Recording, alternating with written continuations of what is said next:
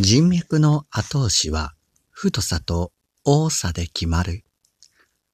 神旅で人脈力を確実に上げるために、ぜひ意識していただきたいことがあります。それは人脈の太さと多さです。人脈の太さとは、あなたと竜神と神様との関係の濃さのことです。強く濃い絆で結ばれている神社の神様なら、たとえ大きなお願い事をしたとしても、了解と叶えてくれます。しかしその絆は神様と仲良くならなければ育まれません。そのためには一度きりではなく、折に触れて足を運ぶ必要があります。もちろん一度訪れれば絆はできますし、後押しもいただけます。ただし、最初の参拝は名刺をお渡ししてご挨拶する感覚です。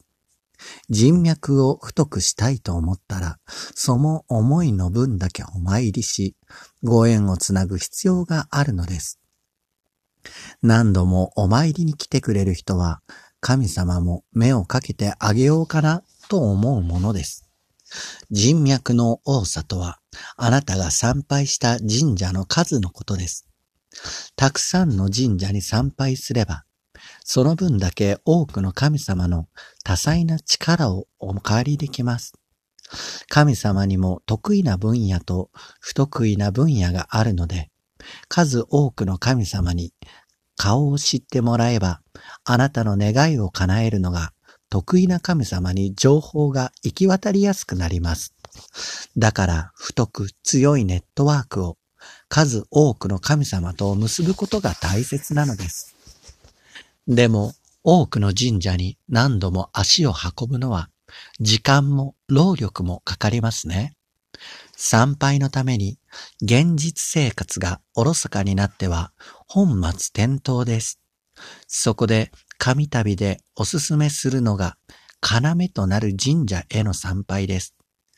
要となる神社とは別の言い方をすると人脈のハブ、拠点になる神社です。ハブとは複数のパソコンをつなぐ機関となってネットワークを作る機関のことを指します。ハブとなる神社は人脈の中核となるので、一度に多くの神社に対して影響を与えることができるのです。